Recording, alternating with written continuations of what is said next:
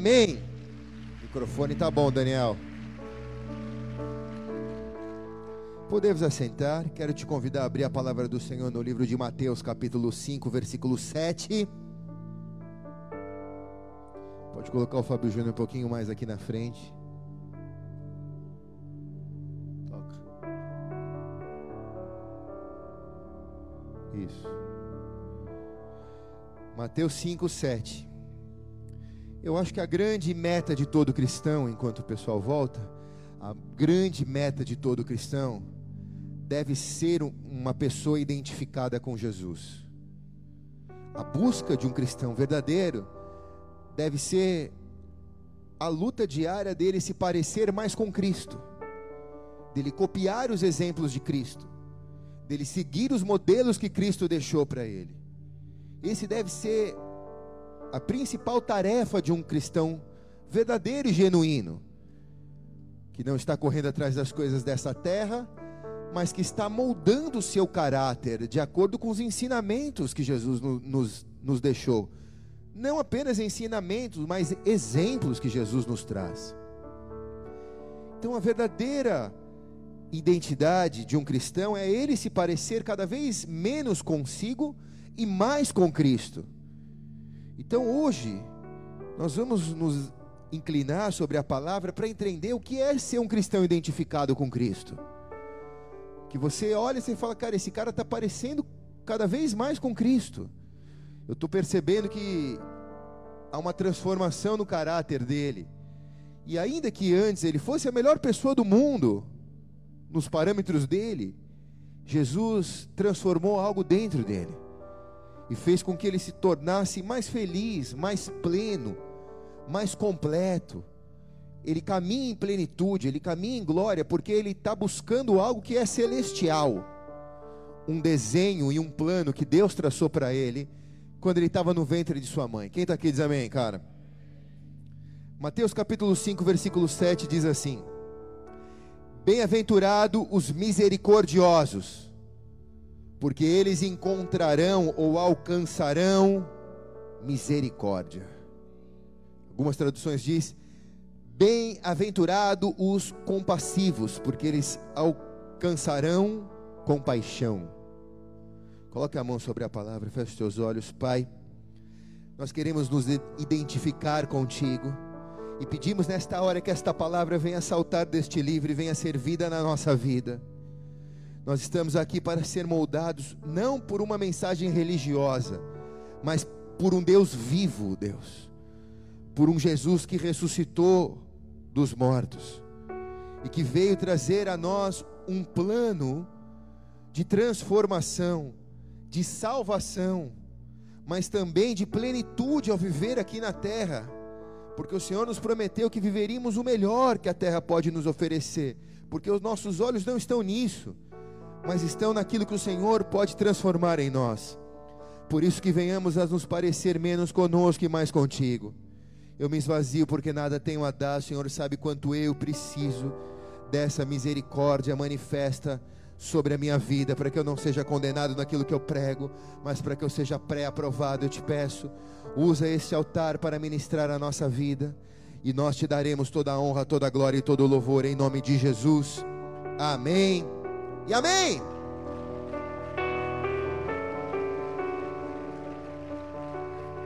Glória a Deus. Pode abaixar só um pouquinho, Daniel, aqui em cima, só um pouquinho meu microfone.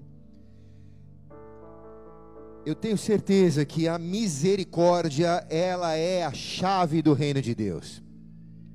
É impossível sermos um cristão identificado com Jesus se não entendermos a misericórdia, o conceito da misericórdia, o conceito da compaixão, porque ela é nada mais e nada menos do que a chave para esse entendimento. Compaixão ou misericórdia faz com que Deus se incline para ouvir a nossa oração. Ele não se inclina para ouvir a minha oração porque eu sei orar bem. Ele se inclina para ouvir a minha oração pela misericórdia que ele sente da minha vida. A misericórdia faz Deus inclinar o seu ouvido para ouvir o teu clamor. A misericórdia faz você se colocar no lugar de alguém. Se esse é um conceito que Jesus nos colocou para vivermos, amar o próximo como nós amamos a nós mesmos.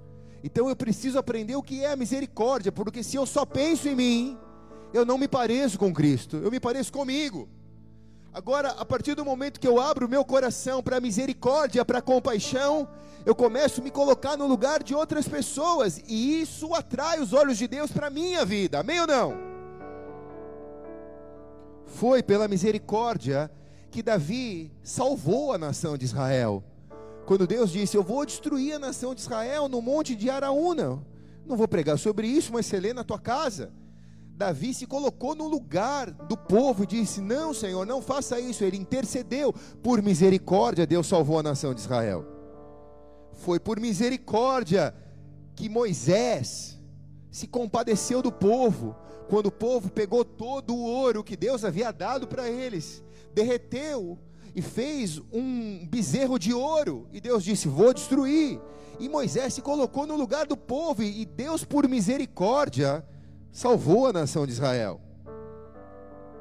Existem inúmeras passagens, porque a misericórdia é a chave do reino. Existem inúmeras passagens na Sagrada Escritura que homens e mulheres, ao se compadecerem da situação de alguém que estava prestes a ser destruído, teve misericórdia e orou e intercedeu. Talvez você diga, mas essa mensagem não é para mim, pastor. Mas ela é através de você para alguém essa noite, em nome de Jesus. Porque eu tenho certeza que você conhece alguém que está prestes a ser destruído por causa das suas escolhas e decisões, por causa dos seus pecados. Porque a Bíblia diz que o salário do pecado é a morte. E se você só pensa em você, realmente essa mensagem não é para você. Mas essa mensagem é aquele que quer ser o aeroporto para receber e o aeroporto para deixar o Espírito Santo decolar e levar através da fé essa mensagem até alguém que nessa noite vai ser tocado pelo Espírito Santo e vai ser salvo onde quer que esteja.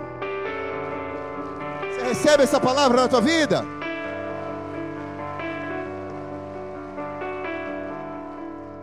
Aumenta só um pouquinho aqui, Daniel, baixou muito. Misericórdia é um requisito básico e elementar para que você atraia a atenção de Deus para você e através de você para alguém. Deus ele não age por necessidade alguma, porque Deus não tem necessidade, ele é dono do ouro e da prata. Deus não tem necessidade de ser adorado, os anjos o adoram 24 horas, dizendo: Santo, Santo, Santo é o Senhor dos exércitos, toda a terra está cheia da sua glória. Deus é pleno, na sua, na sua criação Ele é pleno, no seu âmago Ele é pleno, mas eu tenho necessidades, e a misericórdia de Deus é o fator básico e elementar para que eu atraia os olhos de Deus para a minha vida e através da minha vida. Misericórdia me faz uma pessoa mais humana e menos religiosa. A religiosidade, ela é o maior inimigo para que você se identifique com Jesus, porque Jesus, em momento nenhum, ele foi um ser religioso. Ele não veio fundar nenhuma religião, nem a evangélica. Não existe nenhum versículo na Bíblia que ele diz: Eu vim fundar uma religião chamada evangélica. Jesus veio ser a misericórdia, ele veio se doar para que todo aquele que nele crê não pereça, mas tenha vida eterna. Ele veio trazer relacionamento entre você e Deus, entre a humanidade e o Criador. Ele é o elo, ele é a ponte, ele é o elo perdido da humanidade. Deveria ser crime existir uma igreja que não tivesse misericórdia ao escrevermos essas cartas e ao estarmos nesse projeto, o que nos move? Se não é a misericórdia, se não fosse a misericórdia, nós não íamos nos preocupar em escrever 350 mil cartas, porque a misericórdia te leva a existir na presença de Deus. Deveria ser crime uma igreja sem misericórdia. Deveria ser crime um cristão sem misericórdia. Eu sei que isso é difícil, porque às vezes nós levamos as coisas para o lado da justiça humana. Mas Deus é misericordioso, até aqueles que o traíram, ele teve misericórdia. O seu melhor amigo, o, o, o tesoureiro do seu ministério o traiu, Judas, ele teve misericórdia. Ele teve misericórdia de Pedro, que o negou três vezes, que era o maior alvo do investimento dos três anos do ministério de Jesus era o apóstolo Pedro, e no final da vida negou três vezes, ele teve misericórdia, deu a chance de Pedro dizer três vezes que o amava. Lá na frente, a misericórdia, ela é o documento de identidade que faz com que você se pareça com Jesus. Eu quero que você vá em Lucas capítulo 3, versículo 5.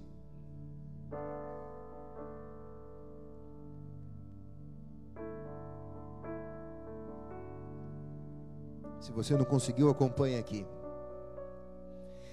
Tem de vós aquele sentimento, como também houve em Cristo Jesus, o qual, subsistindo em forma de Deus, olha a misericórdia, não considerou ser igual a Deus, coisa a quem devia se aferrar, mas esvaziou-se a si mesmo, tomando forma de servo tornou-se semelhante aos homens, um Deus que se fez semelhante aos homens. E achado na forma de homem, humilhou-se a si mesmo, olha a misericórdia, tornando-se obediente até a morte, morte de cruz. Pelo que também Deus o exaltou de sobremaneira, ele deu um nome que é sobre todo nome, para o nome da para que ao nome de Jesus todo joelho se dobre nos céus e na terra e debaixo da terra, e toda língua confesse que Jesus Cristo é o Senhor para a glória de Deus Pai. Se é para Jesus, faz melhor.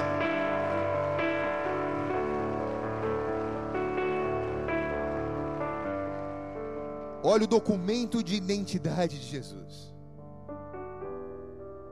O sobrenome dele é misericórdia. O nome dele é misericórdia.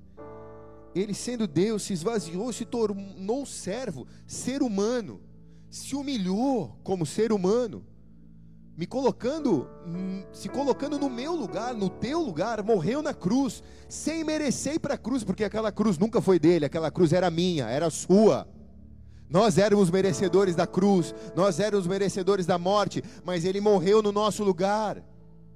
E ao terceiro dia ressuscitou para que todo joelho se dobre nos céus e na terra e debaixo da terra, e toda língua um dia confesse, toda língua um dia confesse que Jesus Cristo de Nazaré é o Senhor para a glória de Deus Pai. Toda língua vai confessar, igreja.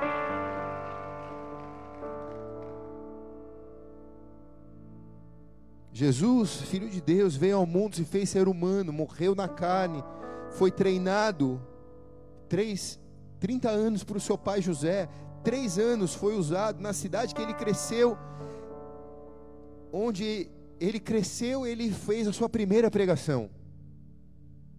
E olha que, que interessante, ele entra na sinagoga, na igreja da época judaica, ele vai fazer a sua primeira, o primeiro sermão dele. O mundo inteiro está olhando para ele. O mundo espiritual, diabos, demônio, tudo olhando para ele, dizendo: Cara, o que, que esse cara vai falar? Ele pega os pergaminhos. Em Lucas capítulo 4, versículo 16, diz assim: Chegando a Nazaré, onde fora criado, entrou na sinagoga no dia de sábado, segundo o costume, e levantou-se para ler. E foi-lhe entregue o livro do profeta Isaías.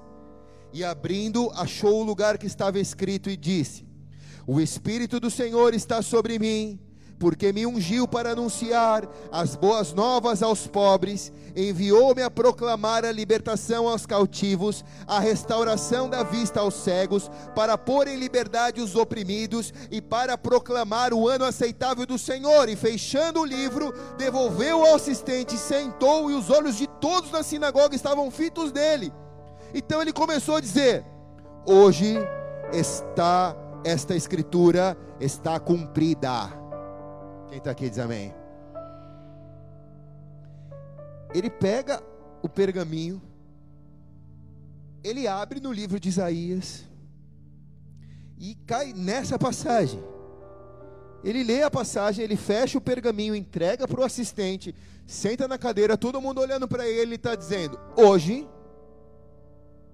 chegou o dia de vocês verem o que Isaías anos atrás profetizou. Eu sou esse cara. O Espírito do Senhor está sobre mim. Eu vim para pregar as boas novas aos pobres, para enviar e libertar os cativos, para restaurar a vista dos cegos e para pôr em liberdade os oprimidos e para anunciar o ano aceitável do Senhor. Ele está dizendo nada mais e nada menos, eu sou a misericórdia. O meu ministério, ele está dizendo, será moldado pela misericórdia eu serei conhecido, ou aqueles que me seguem, os meus seguidores, serão conhecidos como aqueles que se preocupam em evangelizar os pobres, em proclamar liberdade aos cativos, em restaurar a visão aos cegos e colocar em liberdade os oprimidos e anunciar o reino de Deus. Tempo e fora de tempo, amém, igreja? Então, se você está em Cristo Jesus, se você se identifica com Cristo Jesus, é isso que deve ser o texto originário da tua vida, o texto base da tua vida. Você deve ser movido por essa misericórdia. O problema é que a igreja da nossa geração tem sido bombardeado por mensagens de falsa prosperidade, de amor às riquezas, de facilidade e acesso às coisas desse mundo.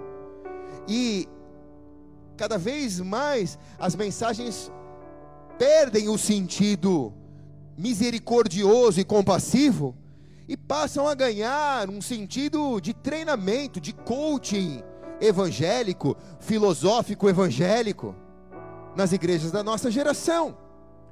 E o ouvido das pessoas nessa geração estão cada vez mais condicionados a querer ouvir aquilo que é necessidade da vida delas. Mas a mensagem de Jesus vai contra isso, porque ele prega exatamente o contrário do que todo mundo queria ouvir aquela tarde naquela sinagoga. Ele, ele prega uma mensagem verdadeira que ninguém entende o que é. Mas Isaías, no capítulo 61, explicou o que ele estava falando naquela tarde na sinagoga. Vá comigo em Isaías capítulo 61. O profeta mais messiânico da Bíblia, o homem que mais falou de Jesus no Antigo Testamento, fez um prenúncio do que seria. Praticamente ele deu o caminho das pedras, ele quase disse: o cara que entrar na sinagoga e ler esse texto vai ser o Messias, o Salvador, o Filho de Deus. Isaías 61 diz: O Espírito do Senhor está sobre mim, porque me ungiu a pregar a boas novas aos mansos, me enviou a restaurar os contritos de coração e proclamar a liberdade e a abertura, liberdade aos cativos e abertura de prisão aos presos, e apregoar o ano aceitável do Senhor, o dia da vingança do nosso Deus, e consolar os tristes, e ordenar acerca dos que choram em Sião, que lhes dê grinalda em vez de cinza, óleo de alegria em vez de pranto, vestido de louvor em vez de espírito angustiado, a fim de que se chamem árvores de justiça, plantação do Senhor, para que ele seja glorificado. E eles edificarão as antigas ruínas, levantarão as desolações, restaurarão as cidades assoladas e as desolações de muitas gerações e haverá estrangeiros que apacentarão os nossos rebanhos, e estranhos que serão os nossos lavradores e os vossos vinheiros, e vós sereis chamados sacerdotes do Senhor, e vós e vos chamarão ministros do nosso Deus, e aí comereis as riquezas das nações. Na sua glória vos gloriareis no lugar da, da vergonha, eu darei dupla honra. Em lugar do opróbrio, eu exultarei a vossa porção. Por isso, na sua terra possuirão o dobro e terão perpétua alegria. Pois eu, Senhor, amo o juízo, aborreço o roubo e toda injustiça. Fiel fielmente lhes darei sua recompensa e farei com eles um pacto eterno. E a sua posteridade será conhecida entre as nações, e os seus descendentes no meio dos povos. Todos os quantos virem reconhecerão como descendência bendita do Senhor. Regozijar-me muito no Senhor, porque a minha alma se alegrará no meu Deus, porque me vestiu de veste de salvação, me cobriu com um manto de justiça, como noivo que se adorna como uma grinalda, como a noiva que se enfeita com as suas joias porque como a terra produz os seus renovos, como o horto faz brotar, que nele semeia, assim o Senhor Deus fará brotar a justiça e o louvor perante as nações.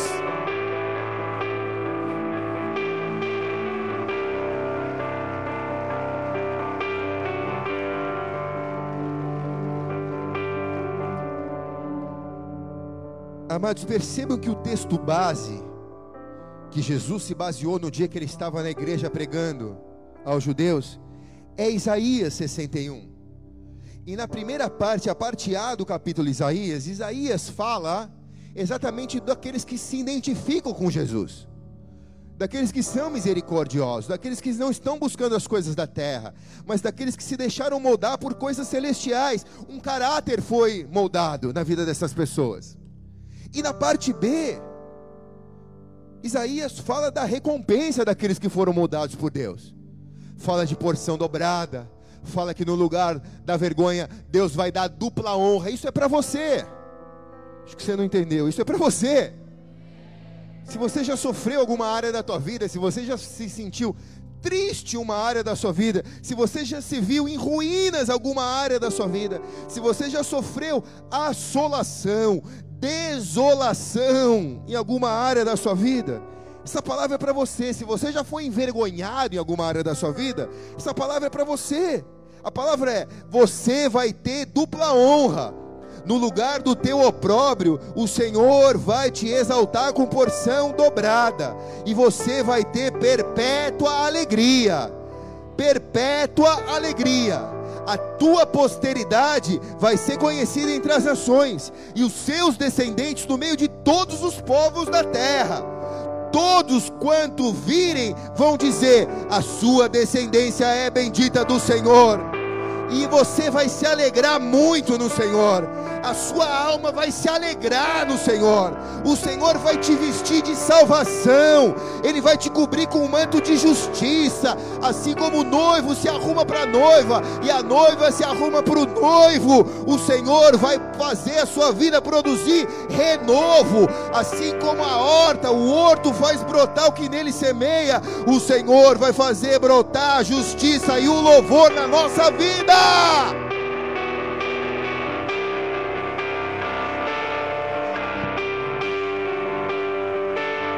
Se é para Jesus, faz melhor.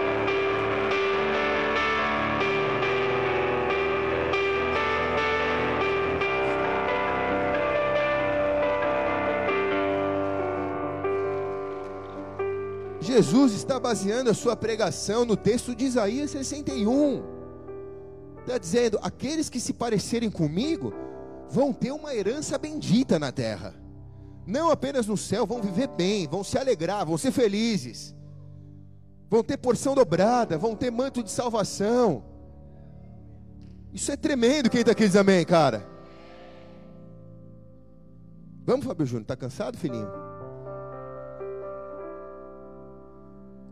Jesus está baseando o texto dele em Isaías 61. E o primeiro tópico do, do da homilia de Jesus é evangelizar os pobres. Ele está dizendo: aqueles que são misericordiosos, aqueles que querem se parecer comigo, precisam aprender o que é evangelizar os pobres. E aqui, olhe bem para cá. Nós estamos falando, Jesus está falando, de um evangelho inclusivo, onde todos têm acesso à presença de Deus. Na verdade, é isso aqui, tá? Ele está dizendo assim: no meu reino, ninguém é mais do que ninguém. Não importa se você tem um milhão na tua conta ou se você não tem nenhum milhão e tem um milhão negativo na tua conta. Não importa se o seu nome está no SPC, no Serasa. Aleluia, Deus está falando aqui. Não importa se você tem uma coleção de carnê da Casas Bahia. Não importa. O problema é teu, se você tiver. Mas a verdade é que ninguém é mais ninguém no reino de Deus.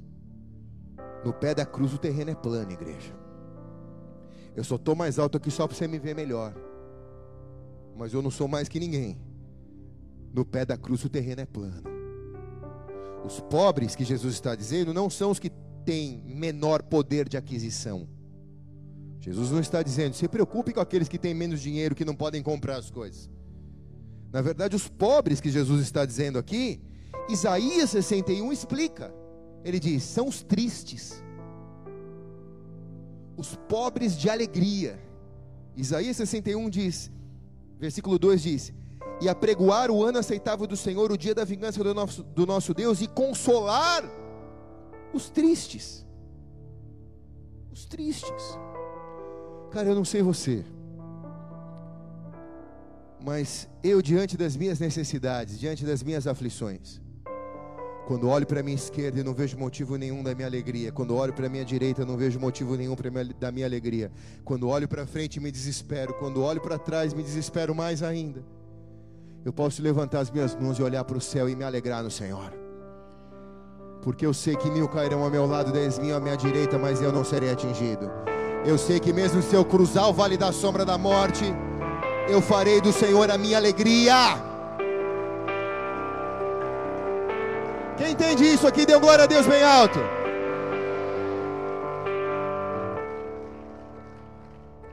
Agora sim, cara, eu, as pessoas mais tristes que eu conheço são as pessoas que não sabem que Jesus existe. Ou que se sabem não conhecem Jesus como Ele é. Quem está aqui?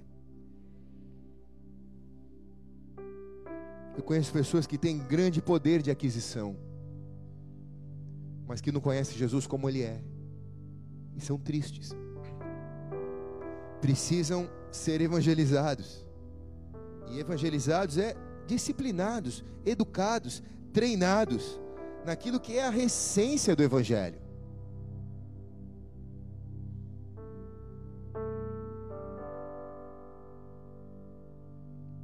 Obviamente, quando o nosso coração se enche de misericórdia, a gente se compadece também por aquele que tem menos acesso, também por aquele que, que é o mais sofrido, também por aquele que talvez esteja numa classe social diferente da minha. Mas a mesma compaixão que eu tenho que ter por esse, eu tenho que ter por aquele que está numa classe superior à minha e que é tão triste, às vezes mais triste do que tá aquele que está numa classe abaixo que a minha. A mesma compaixão. Quem está aqui diz amém?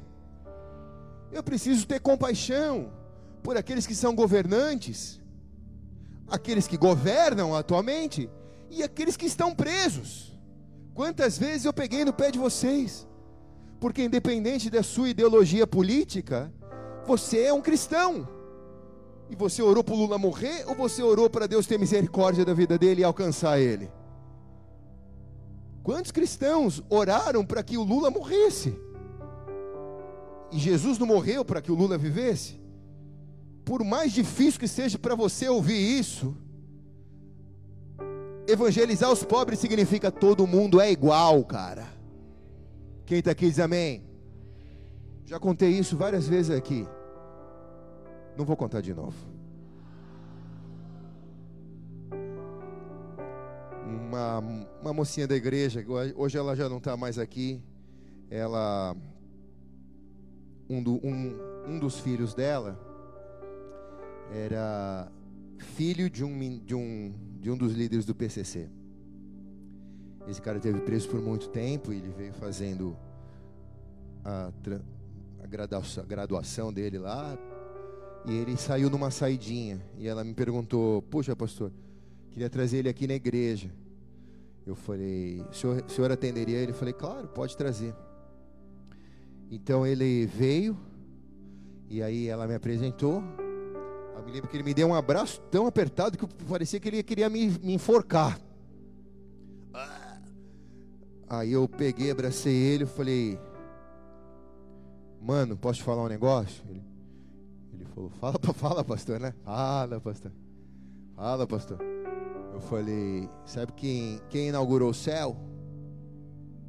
Foi quem? Foi, foi um ladrão. Jesus inaugurou o céu com um ladrão, cara. Eu falei: Se teve jeito para ele, tem jeito para você. O olho dele se encheu de lágrima, cara. Aí ele falou assim para mim: Mas pastora, minha mão está muito suja de sangue. Fiz muita maldade. Eu falei para ele: Mas a mão de Jesus tem mais sangue para lavar a sua mão desse sangue e te perdoar de todos os seus pecados. Eu lembro que ele orou comigo. Ele falou: Eu não sei o que vai ser da minha vida, mas eu gostaria de pedir que o Senhor cuidasse do meu filho para que ele não seguisse o meu caminho e para que ele seguisse a Jesus. Até hoje o menino está com a gente na igreja de São Vicente. Cresceu, já é quase um adolescente, né? Para Jesus faz melhor, vai.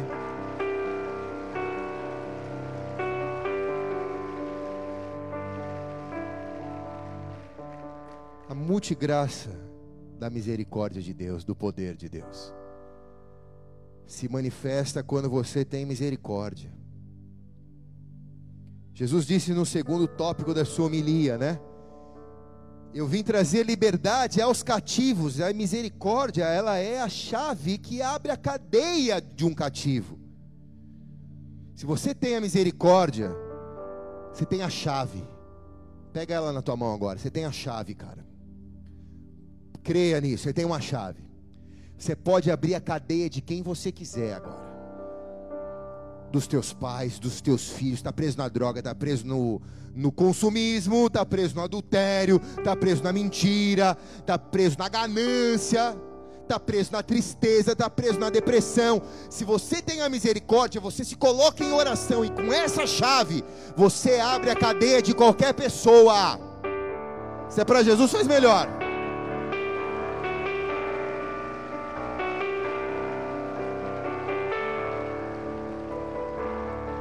Isaías disse, no capítulo 1: O Espírito do Senhor está sobre mim, pelo que me ungiu a pregar as boas novas aos mansos, e enviou-me a restaurar os contritos de coração e proclamar liberdade aos cativos e a abertura de prisão aos presos.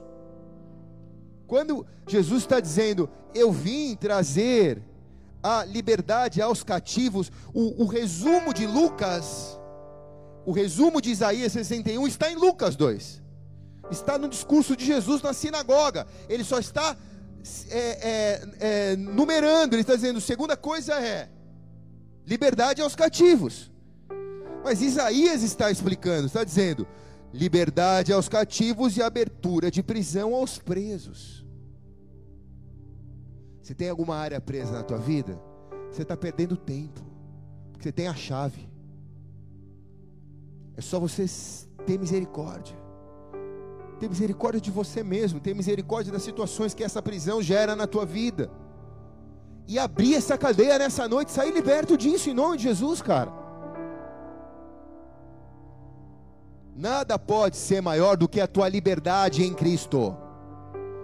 Mas, pastor, o vício do cigarro é algo que eu não consigo controlar. Você tem a chave, abre isso e se liberta logo, em nome de Jesus. Você pode abrir essa noite e soltar quantos presos você quiser. Às vezes as pessoas me procuram e digo: Puxa, pastor, queria tanto que o senhor orasse pelo meu filho. Eu digo: Eu posso orar, mas quem tem a chave é você. Eu posso orar, mas eu vou orar para você usar a tua chave e você abrir a porta da cadeia do teu filho. Porque eu tenho a chave para abrir as minhas cadeias, você tem a chave para abrir as suas cadeias. E essa é uma noite que todo mundo vai ser liberto aqui em nome de Jesus, cara. Quem recebe diz amém.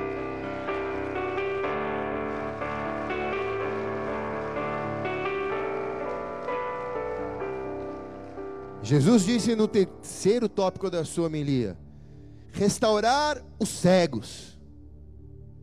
E há um ditado muito claro que diz que não dá para um cego guiar outro. Os meus olhos precisam se abrir para que eu possa abrir os olhos dos outros. Se os meus olhos não se abrirem, eu não consigo enxergar que os outros precisam abrir os olhos. Quem está aqui diz amém. Se eu estou enxergando algo, sem que os meus olhos primeiro se abram, eu estou enxergando por uma ótica religiosa. E aí eu não estou enxergando, eu estou julgando os outros. Quem está aqui? Fala para o irmão do teu lado, fala, eu nunca mais vou te julgar, cara. Aleluia. Você pegou um caroço aí sentado do teu lado hoje, né? Mateus capítulo 7, versículo 3 diz: Acompanha aqui comigo. E por que e por, e por que vês o argueiro, argueiro ou, ou cisco no olho do teu irmão? E não reparas na trave que está no teu olho?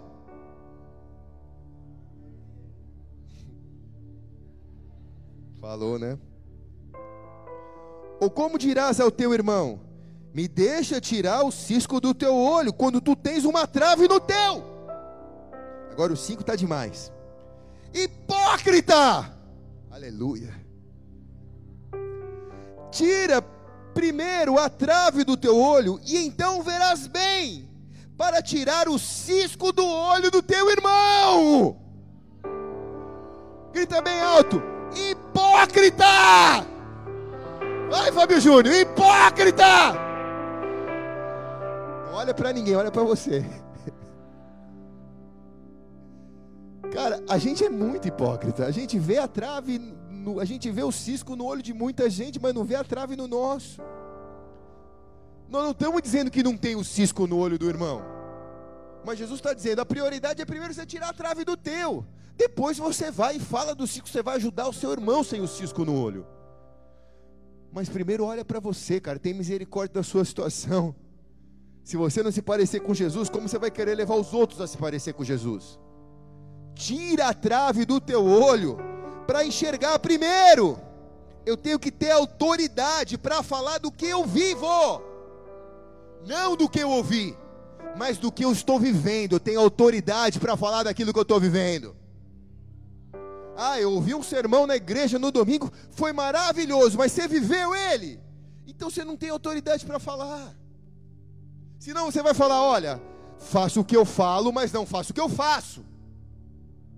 Quantas vezes os nossos pais nos falavam isso? Hã?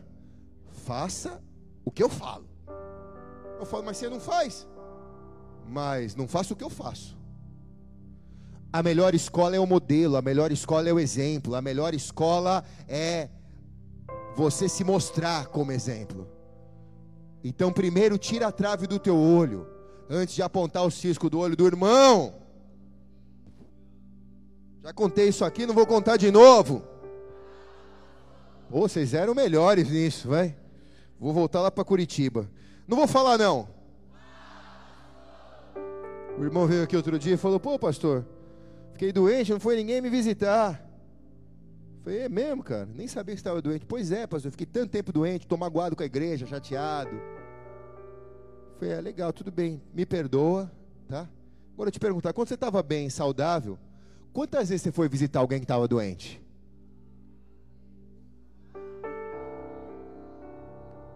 Você vai colher o que você semear. Se você não visitar, ninguém vai te visitar.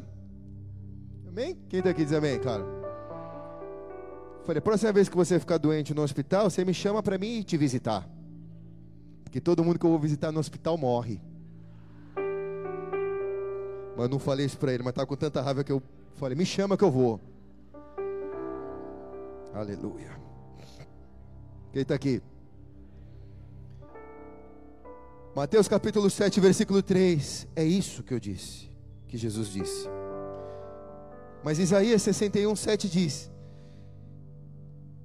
61, 7: Em lugar da vossa vergonha havereis dupla honra, em lugar do seu opróbrio te exultarei na vossa porção, por isso a sua terra possuirá o dobro e terá perpétua alegria.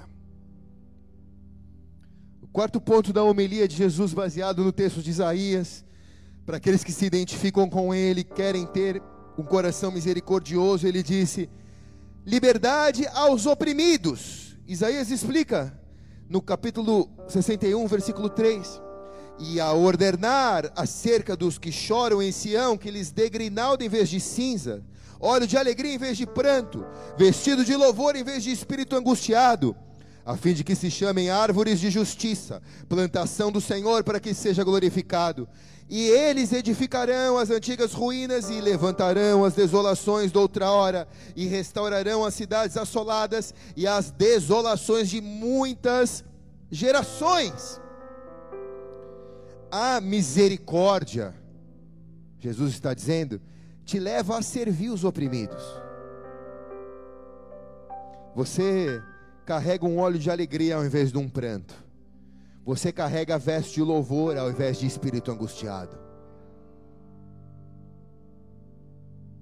E aí é por isso que as pessoas olham e falam: Cara, você é uma árvore de justiça. Não porque você é bom, não porque você é o melhor cara, a melhor mina mas é porque você tem um óleo de alegria ao invés de um pranto. Você tem um, uma veste de louvor, de louvor ao invés de um espírito angustiado.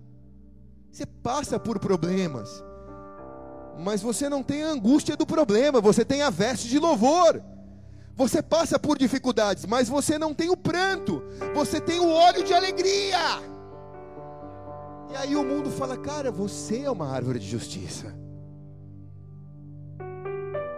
a injustiça do mundo oprime as pessoas e as pessoas precisam olhar para as árvores de justiça. Deus te chamou para ser árvore de justiça. Quando Deus foi curar, quando Jesus foi curar um cego, não vou pregar sobre isso. Ele curou em duas etapas. Primeiro ele pegou um, um, um barro, fez um guspe e botou no olho do, do, do cego. Falou: O que você está vendo agora? Ele disse: Eu vejo homens como árvores. Porque a primeira coisa que foi restaurada nele foi a visão espiritual. Porque a Bíblia diz: Nós seremos árvores de justiça, plantados junto aos ribeiros de água, que na estação própria daremos o fruto. A sua folha não secará, não murchará. Você será alimento para as nações, diz a palavra. Depois ele fez de novo e falou: E agora? Agora eu vejo. Em você, todas as ruínas que estavam destruídas, tudo aquilo que o diabo destruiu, vai ser removido por causa da misericórdia.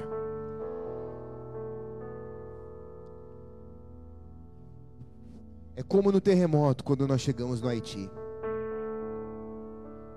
E o que eu escutava de relatos de pessoas é que muitas pessoas ficaram soterradas debaixo dos entulhos, das ruínas destruídas.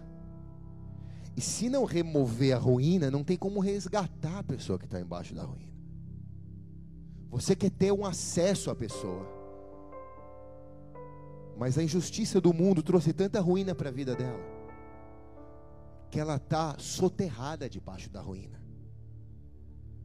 E você precisa ter misericórdia, porque a tua misericórdia vai remover as ruínas das pessoas e vai fazer as pessoas saírem da desolação e serem colocadas na luz de Cristo. Você recebe isso? Nós cremos piamente nisso. Que uma carta dessa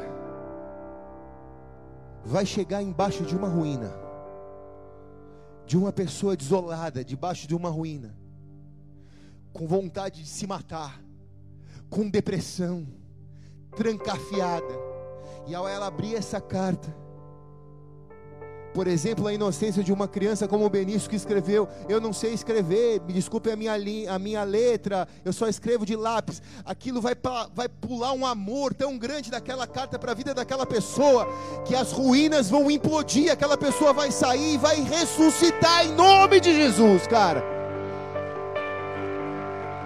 Isso é misericórdia, igreja. Se é para Jesus, faz melhor. Se é para mim, não precisa nem aplaudir. Capricha, se é para Ele.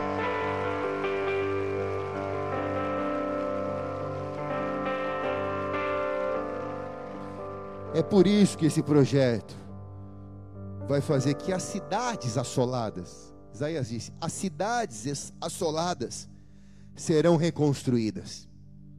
A base de uma cidade é a família, é a sociedade são as pessoas que fazem a cidade. Não são as instituições, são as pessoas. Se não houver pessoas, não tem cidade. Se não houver pessoas, não tem sociedade. As pessoas estão debaixo das ruínas. Você precisa ter misericórdia e gastar pelo menos alguns momentos do seu dia escrevendo cartas que vão ser instrumentos na mão de Deus para chegar na vida dessas pessoas. Toda desolação das gerações em você vai ser quebrada, Isaías disse. Maldições que vinham na sua linha genética em você vão ser interrompidas em nome de Jesus, cara. E a partir de você vai começar bênção atrás de bênção, vitória atrás de vitória nas suas futuras gerações. Você recebe essa palavra na tua vida?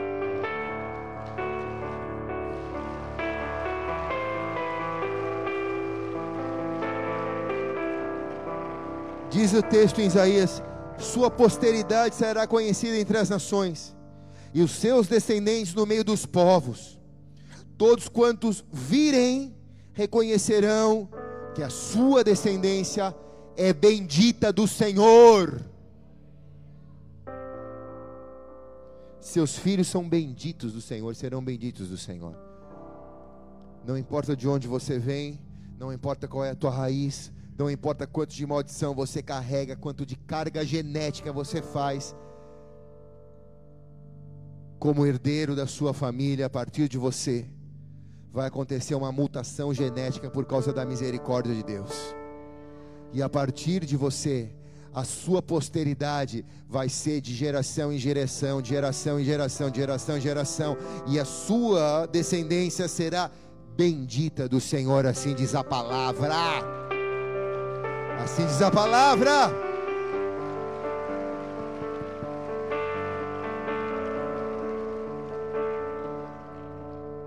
Estou terminando, igreja. Misericórdia é Jesus, cara.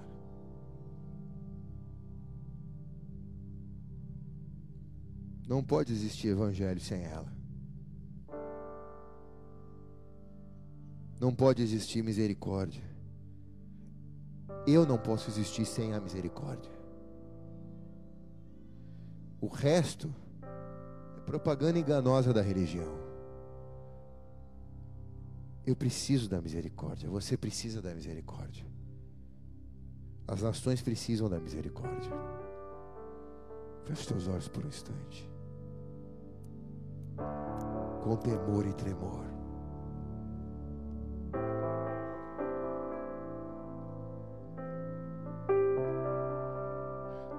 Tanta misericórdia depositada nessa igreja nessa noite. fará com que você consiga enxergar além das suas fronteiras pessoais agora. Há tantas pessoas relacionadas com você que dependem de você, que precisam de você. E que basta você ter misericórdia. Às vezes a pessoa compra tanto, ela só está escondendo uma tristeza misericórdia. Às vezes a pessoa gasta tanto, ela só está escondendo uma rejeição. Tem misericórdia, Senhor. Tem misericórdia de mim. Talvez você precise ensinar essa pessoa a aprender a viver e se alegrar com um pouco. A ser humilde, porque os humildes serão exaltados. Mas se você não for, como você ensinará? Se você não tirar a trave dos teus olhos, como você vai tirar o cisco do olho do teu irmão? Se alegra no Senhor nessa noite. Ele está aqui. Se você não entregou sua vida a Jesus ainda, faz isso nessa hora. Põe a mão no teu coração. Talvez você esteja se perguntando: alguém contou a minha vida para esse cara que está lá em cima. Eu nem te conheço. Mas há alguém aqui essa noite que te conhece. Ele te fez. No ventre da tua mãe ele te criou. Ele te chamou.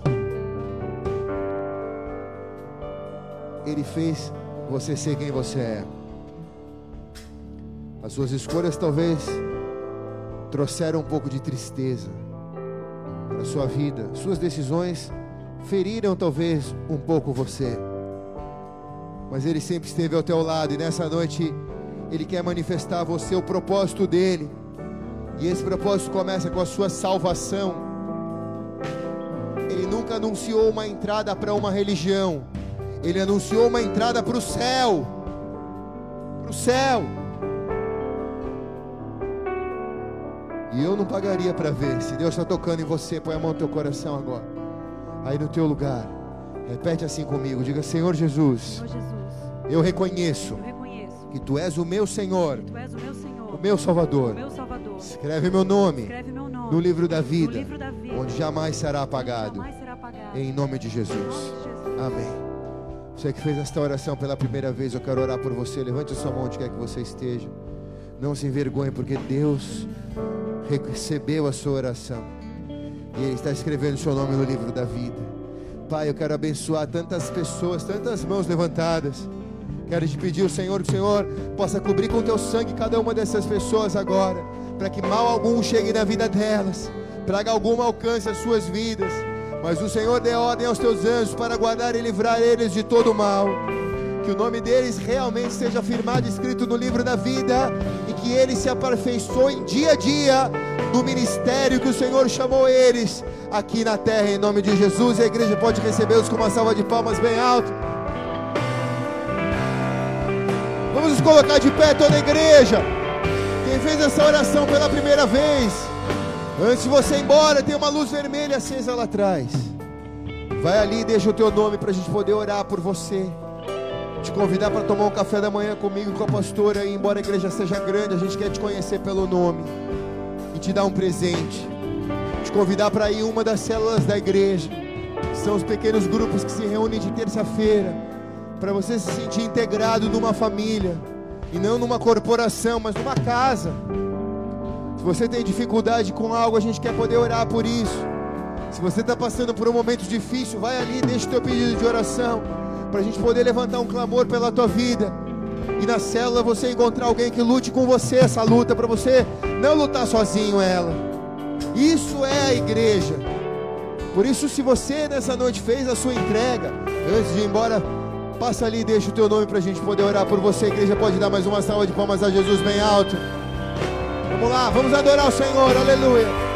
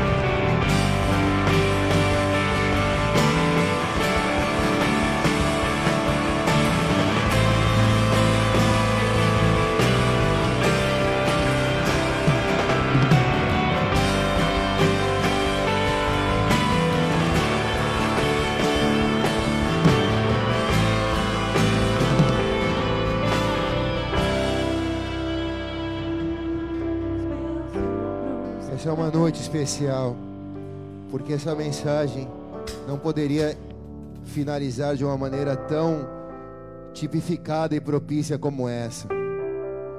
Porque nada mais e nada menos é a misericórdia presente nesses elementos aqui. É a santa ceia do Senhor. Jesus disse no dia que ele foi traído, ele jun- juntou os seus discípulos e na última palavra ele disse: Olha, vocês vão partir esse pão e beber desse cálice todas as vezes que vocês se reunirem em memória de mim. Esse pão vai ser o meu corpo e esse cálice vai representar o meu sangue. Essa é a comunhão da igreja com o seu Senhor, com o seu Salvador. Essa é a comunhão. Então, se essa é a comunhão, essa é a misericórdia. É Ele se fazendo carne, é Ele se fazendo sangue, para que eu tenha perdão dos meus pecados. Esse rito não é evangélico. Esse rito ele é cristão. No decorrer da história da humanidade, houve muitas disfunções desse rito. Muitos acreditaram que o próprio pão virava o corpo e que o próprio suco de uva virava o sangue. Mas é só uma representação, Jesus disse, daquilo que ele é. O apóstolo Paulo alertou a igreja acerca desse rito. Ele disse: Quem pode comer e quem pode be- beber desse cálice? Os que comem e bebem indignamente, comem e bebem para sua própria destruição. E o apóstolo Paulo diz: É por causa disso que há muitos fracos e doentes entre nós. Então, quem são aqueles que não podem comer e não podem beber? Aqueles que não se arrependem dos seus pecados, aqueles que não entendem a misericórdia de Deus e o perdão que Jesus conquistou com esse sacrifício aqui. Hoje é de graça para mim e para você, mas custou o sangue dele na cruz, custou a vida dele na cruz, custou o chicote nas costas dele, as chibatadas, a coroa de espinho. Pode parecer algo tão distante de nós, mas custou dor física. Antes dele se entregar, ele chorou sangue o maior nível de desespero. Estourou tudo nele, ele chorou sangue, sabendo do que estava por vir. Então, aquele que toma disso como um pedaço de bolacha, um suco de uva, e legal, a igreja faz um momento legal, não entende o que é o corpo. Mas se você diz, meu Deus, agora eu estou entendendo o que eu vou receber na minha mão aqui, cara. E eu vou fazer com temor. Eu vou fazer com temor, como se fosse dois mil anos atrás, a primeira ceia servida na igreja pelo próprio Jesus. Como se eu tivesse naquela mesa, quando ele passou o pão e passou o cálice. Quando eu pegar esse pão e eu pegar esse cálice, eu vou ser um discípulo, uma discípula que estava sentada naquela mesa. Eu vou entender a dor dele, porque foi por mim foi pela minha família, foi por essa cidade, foi por essa nação que ele morreu. Então levante as mãos para cá, toda a igreja. Nós consagramos esses elementos a Ti, Senhor. Eles são agora o corpo e o sangue do nosso Senhor e Salvador Jesus Cristo. E assim, Senhor, ao compartilharmos Ele com a igreja, haja vida no nosso meio em nome de Jesus. Quem recebe diz amém. E amém. Você vai receber, não coma e não beba. Vamos fazer isso todos juntos enquanto adoramos ao Senhor aqui. Daniel, aumente só um pouquinho aqui que eu estou sem voz.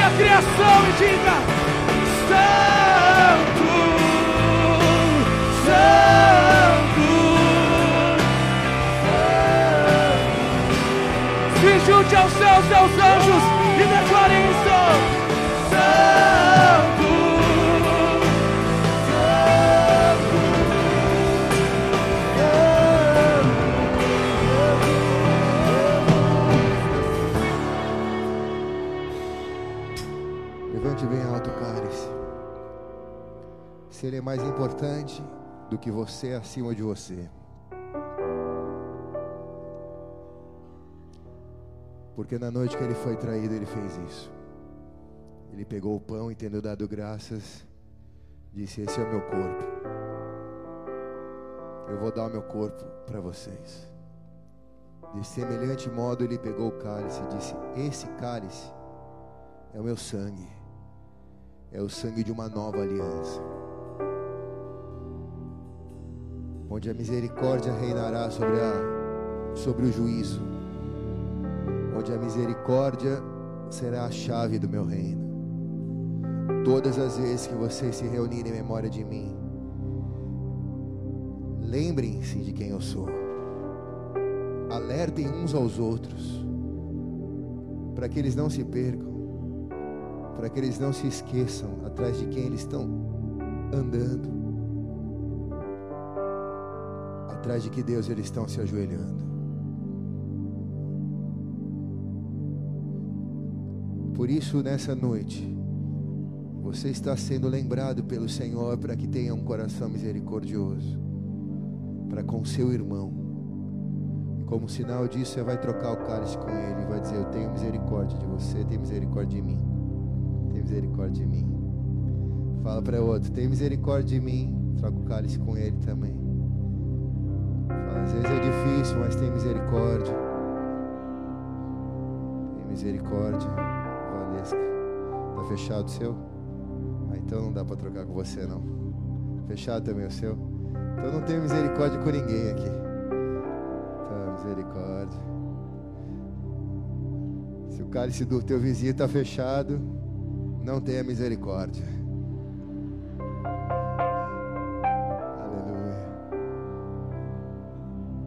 Só o louvor pode ter o cálice fechado. Uma hora dessa, o cálice tem que estar aberto já, que já deu trabalho. Você já está com o pão na mão. Como que você vai abrir? Fica difícil.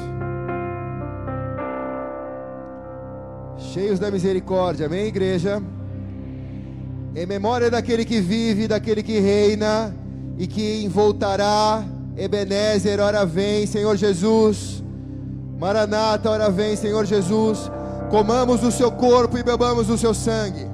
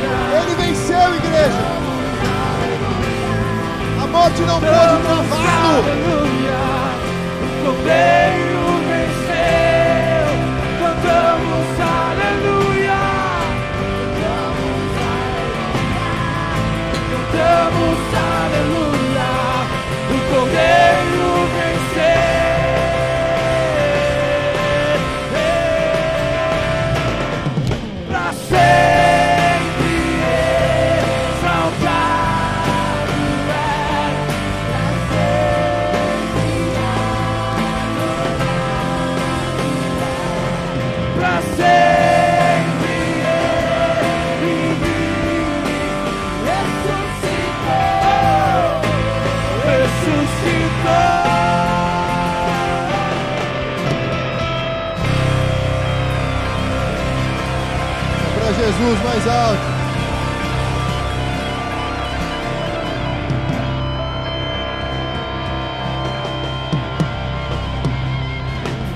Quão grande é o meu Deus, cantarei quão grande é o meu Deus, e todos são.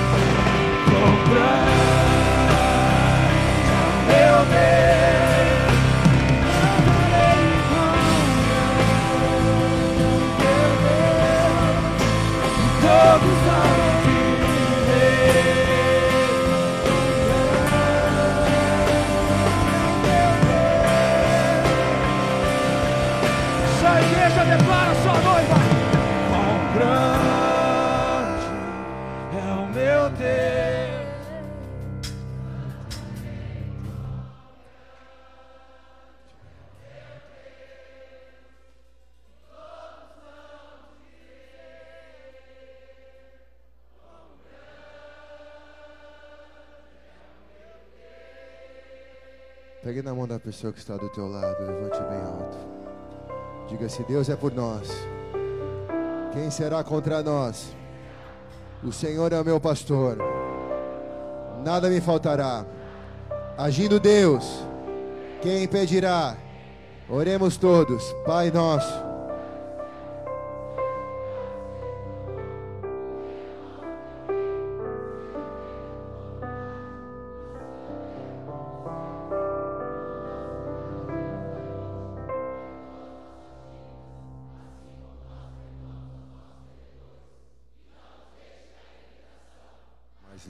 Do mal, pois teu reino, o poder e a glória para sempre. Amém e amém. Eu te abençoo para uma semana cheia da misericórdia. Dá um abraço, irmão que está do teu lado. Vai na paz!